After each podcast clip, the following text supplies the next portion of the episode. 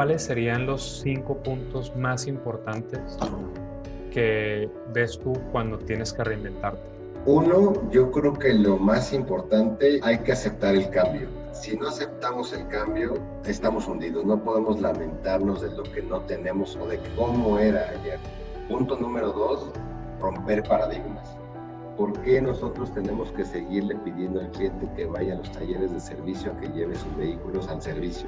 Si nosotros podemos ofrecerle eso, ir una persona a casa del cliente y llevarlo a servicio y regresarse. Hay que romper los paradigmas. Otro paradigma es todos estando en una oficina y si no creíamos en el home office y que la productividad iba a bajar, la productividad ha aumentado, hemos sido más eficientes. Tres que va muy aunado a lo que es la marca es hay que desafiar lo convencional, ¿no?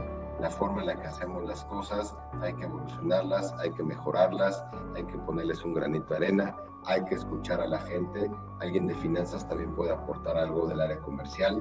No nada más la gente de ventas es la que vende. Hay que desafiar lo convencional.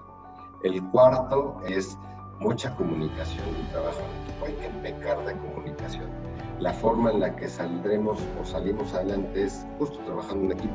Y, quinto, Juan, y no menos importante, eh, yo creo que nunca tenemos que darnos por vencidos Nunca tenemos que dejar de luchar, siempre hay que hacer las cosas con pasión, siempre hay que tener mucho optimismo, hay que dar gracias de, lo que tenemos y no, de lo que nos gustaría tener o de lo que no tenemos. Entonces, esas cinco cosas yo creo que, cinco puntos yo creo que son los que tenemos que tener.